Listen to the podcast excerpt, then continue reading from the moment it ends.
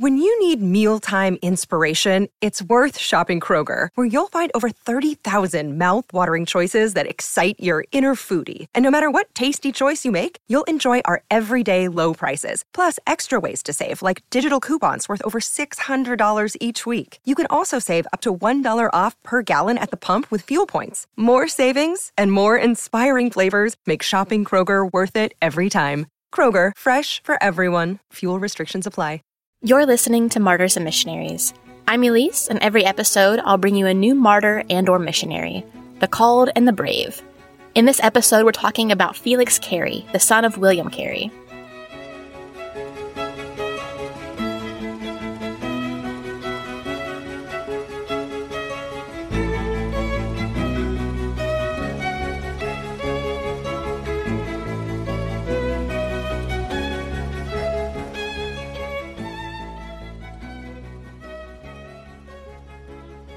To do something a little bit different this week. For the past few weeks, we've covered the incredible life of Gladys Aylward, who lived such an extraordinary life that was clearly orchestrated by the Lord. We know the fruits of her labor, she's a hero of the faith. But what about people who aren't so cut and dry? I want to use this episode to discuss a different type of missionary the troubled missionary. We don't really know what to do with these guys. Often they're regulated to obscurity by time, or their legacy is used to attack Christian missions. Felix's contributions have been regulated to obscurity by time. That being said, there's not really a lot about him out there that's easy to access. There are some things that have been written on him, but they seem to be out of print now. I was able to find an academic journal written in 1932 and a scientific journal published in India about 12 years ago. Luckily, they were fairly thorough. Felix was the oldest son of the father of modern missions, William Carey. He came to India with his parents and three brothers in November of 1793 when he was eight years old. Within three years, he'd lost a brother to dysentery and his mother to insanity, although she was alive for another 12 years.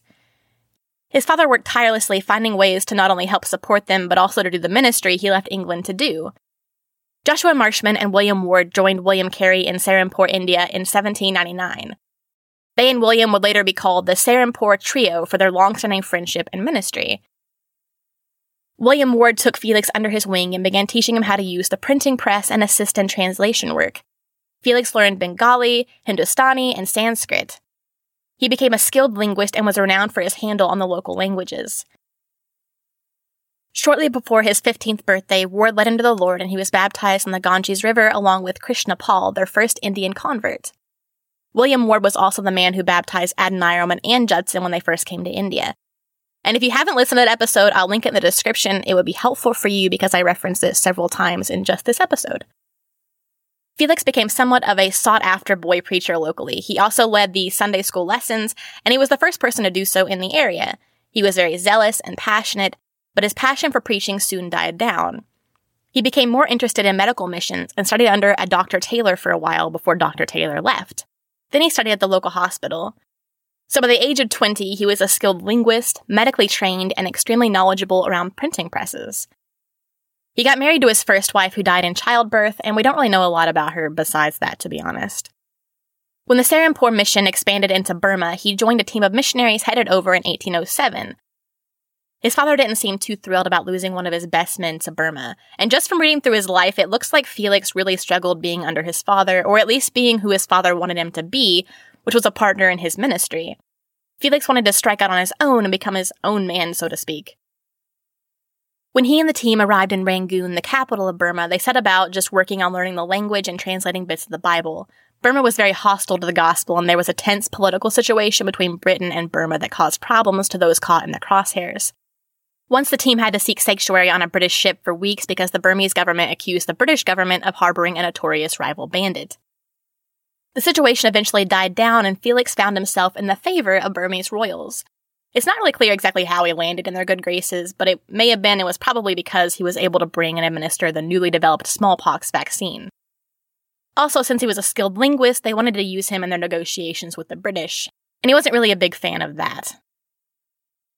During his stay in Burma, he remarries and he has two children, and he goes back and forth between Rangoon and Serampore fairly frequently, it seems. And while he's back in Serampore, he meets Adoniram and Ann Judson. And they're having some trouble staying in the country because the British East India Company really hated missionaries, but these were American missionaries, so that's completely unacceptable. Felix convinced them to come join him in Burma, to which they obviously agree. When they arrived, Felix was away vaccinating more of the Burmese royals.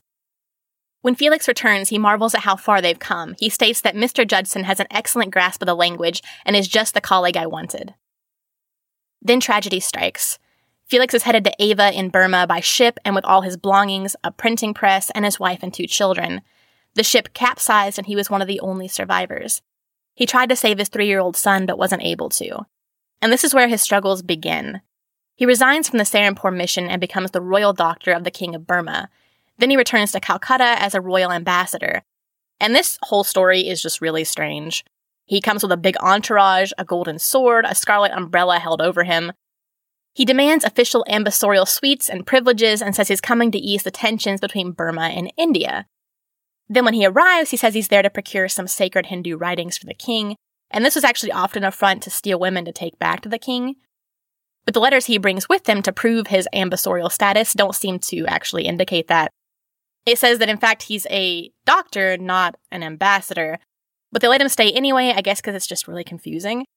Then he begins demanding really weird things like a lion, two ostriches, a gunner, two conjurers, a chariot, tailors, goldsmiths, velvet and lace, and some trees and seeds. And the Indian government's like, uh, no? And then he also asks for a loan of 15,000 rupees, which I don't think they'd give him that either.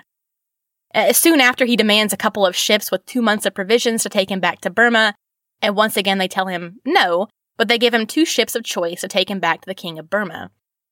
And while he was in Calcutta, he begins drinking excessively, he does drugs, he gambles so compulsively that William Carey has to make himself a beggar in an attempt to cover his son's debts. And with Felix's weird ambassador not ambassador visit being a total failure, he can't return to the King of Burma, who was notoriously unstable and cruel. So instead, he sails to Bangladesh, where he spends three years exploring, botanizing, relaying political information to Calcutta, and even captaining a little army to run off Burmese bandits.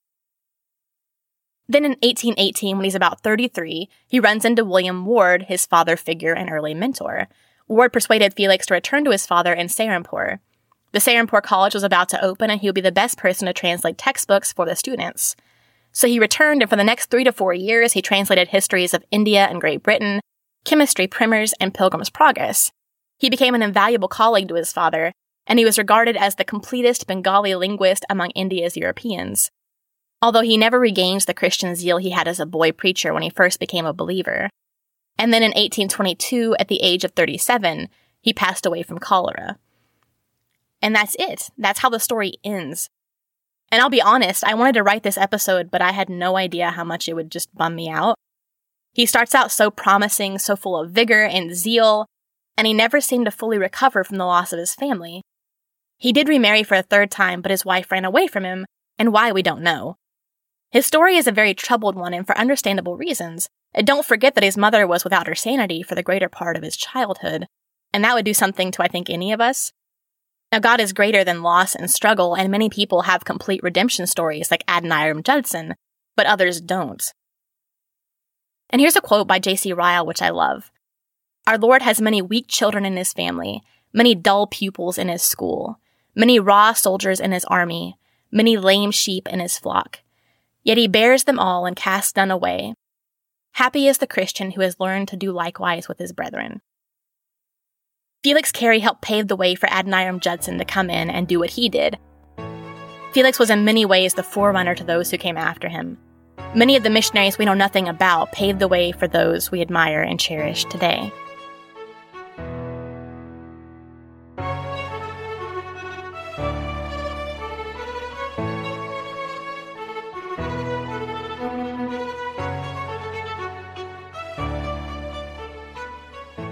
Okay, next week we have an exciting crossover episode with another Revive Studios podcast, Revive Thoughts.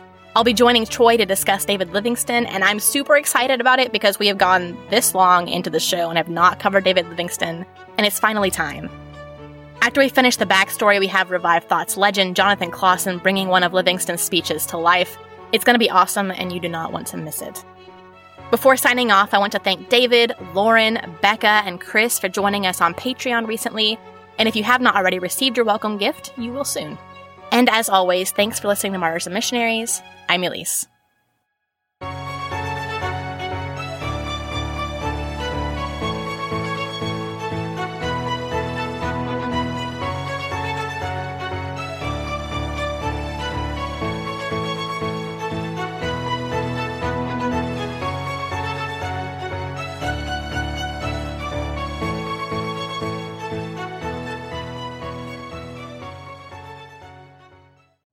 You know how to book flights and hotels. All you're missing is a tool to plan the travel experiences you'll have once you arrive. That's why you need Viator. Book guided tours, activities, excursions, and more in one place to make your trip truly unforgettable. Viator has over 300,000 travel experiences to choose from. Everything from simple tours to extreme adventures and all the niche, interesting stuff in between. So you can plan something that everyone you're traveling with will enjoy. Real traveler reviews give the inside scoop from people who've already been on the experiences you're considering. So you can plan with confidence. Free cancellation helps you plan for the unexpected. And 24 7 customer support means you can travel worry free. Download the Viator app now and use code Viator10 for 10% off your first booking in the app. Find travel experiences for you. Do more with Viator.